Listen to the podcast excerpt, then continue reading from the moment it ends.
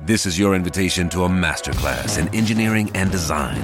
Your ticket to go from zero to 60 with the Lexus Performance Line. A feeling this dynamic is invite only. Fortunately, you're invited. Experience the exhilaration of the Lexus Performance Line and some of the best offers of the year on select models at the Invitation to Lexus sales event, now through April 1st. Experience amazing at your Lexus dealer. Don't invest in someone based on how much you like them. You invest in them based on how much they invest in you. That time, that value you should put in, should be expensive. It should come at a high cost. And the cost is I'm willing to give you the world as long as you meet me there. Pay very close attention to whether this person is bringing you the same amount of value the person who's looking to understand the good and the bad in you mm-hmm. and who elevates the good and soothes the bad mm-hmm.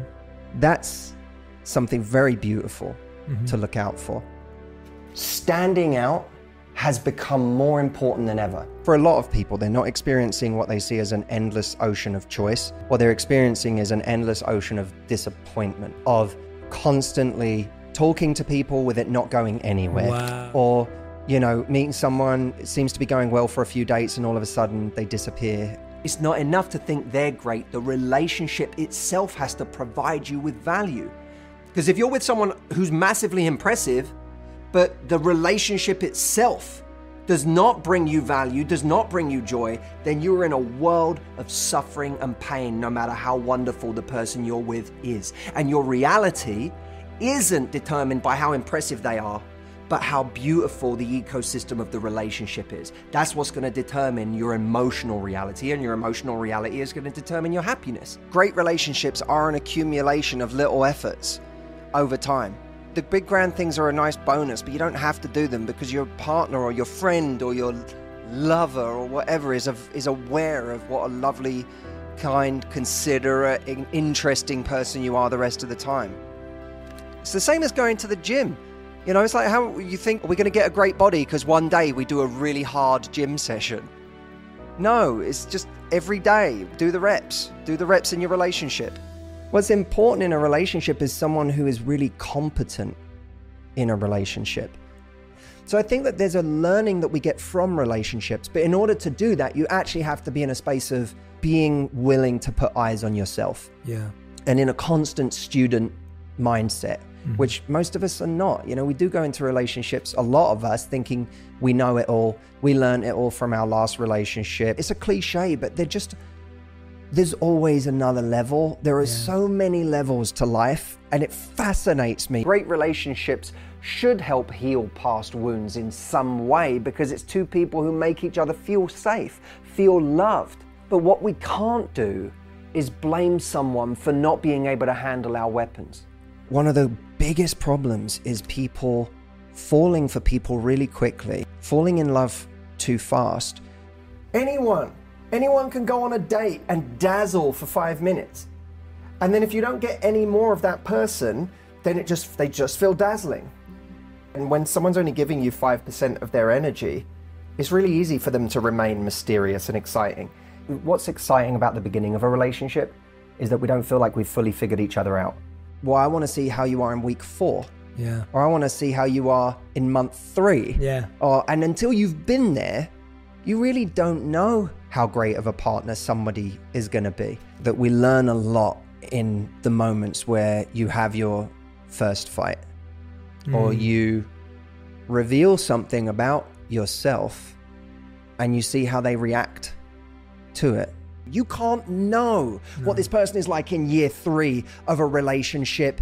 You don't know what that person is like in those stages. So, so thinking that you have all the answers because you've been on even 10 or 15 dates with this person and had a wonderful time is a fallacy, a fantasy.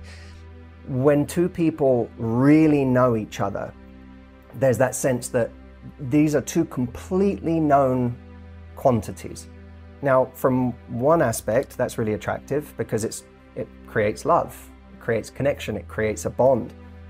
But from another perspective, there's that part of our mind that still wants to be challenged, that still wants to feel like there's there's something to do here. And one of the greatest ways to, you know, I think it's a time old question. How do we challenge someone in a relationship when we already know everything about each other and we already feel like we have each other?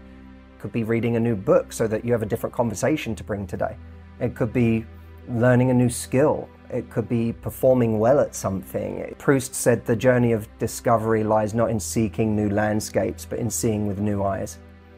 So many people expect their partner to be a mind reader. Yes. And they're not. And just giving them a blueprint of how to please you, of how to make you happy. We should be always paying attention to the things your partner says to you. I think one of the greatest things, the greatest values that keeps a relationship going is teamwork. And I mean not just the kind of teamwork of we're on a joint vision together, but the kind of teamwork that says we are a team in making each other as happy as possible. And if they tell you something, this is going to really please me if you do it, then you should be doing that thing. And if you're with someone that too many times in a row you keep saying these things make me really happy when you do them, and they don't compromise your values, they're just effort. If you're in a relationship where someone doesn't do those things, then you have to start questioning is this a teammate? I really don't like the idea that we have to be completely happy and enlightened and have everything figured out, and that's when the right person comes along. I think that's nonsense. We are always working on something, we're always going through some new problem, some new stage in our life that we weren't ready for. And we are going to do an awful lot of healing of who you can be. So I prefer, rather than thinking we have to be happy before we find someone, I prefer the idea that we have to be happy enough before we meet someone. Happy enough is a much better phrase and it's a much more attainable goal. When you're happy enough, it means I'm happy enough. I'm not my life's not perfect and I might not be truly happy all the time, but I'm happy enough with the way my life is today and with who I am today I have never in my life met someone who is truly nice. I never met someone who was truly nice.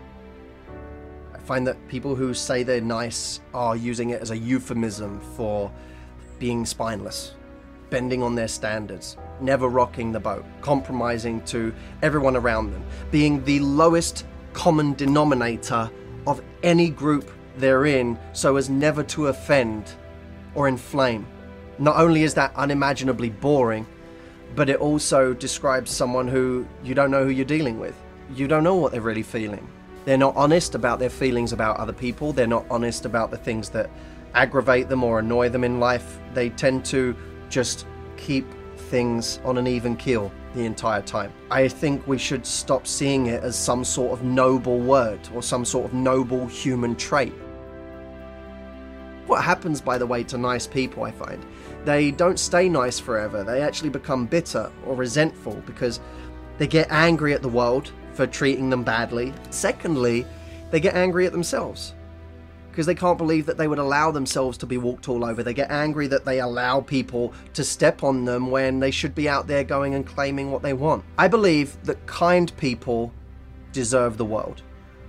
Kind people should be given every award. Kind people should be given every bit of recognition. Kind people make the world a better place, not nice people. I struggle with the concept that relationships should be easy. I don't have a single relationship that hasn't involved pain.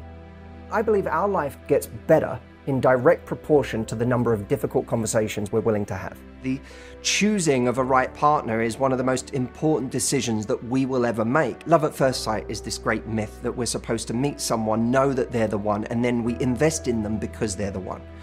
And I think that often it works the other way around. You meet someone, yes, they have a lot of the qualities that you really want in a person, yes, there is some initial chemistry, but then they become the one by what you invest in them and by what they invest in you. You create something special because you build it together. The problem is, if you're so fixated on worrying about whether someone is the right person, you never actually invest enough to get past the tipping point of feeling like you've got something incredibly special on your The goal of any relationship shouldn't be that the other person lives up to this this pedestal that we've put them on. The goal should be a real connection with who that person really is. My challenge to you, and I want to take up this challenge myself as well, because it's not easy. When someone does something that doesn't fit with your exact version of them, again, ask yourself that question Do I want a relationship with the my idea of them, or do I want a relationship with the them that actually exists? This one is going to create much more depth slight changes in mindset essentially change our entire lives. Every ounce of our success and the opportunities we get can be determined by millimeter shifts in the difference in our mindset.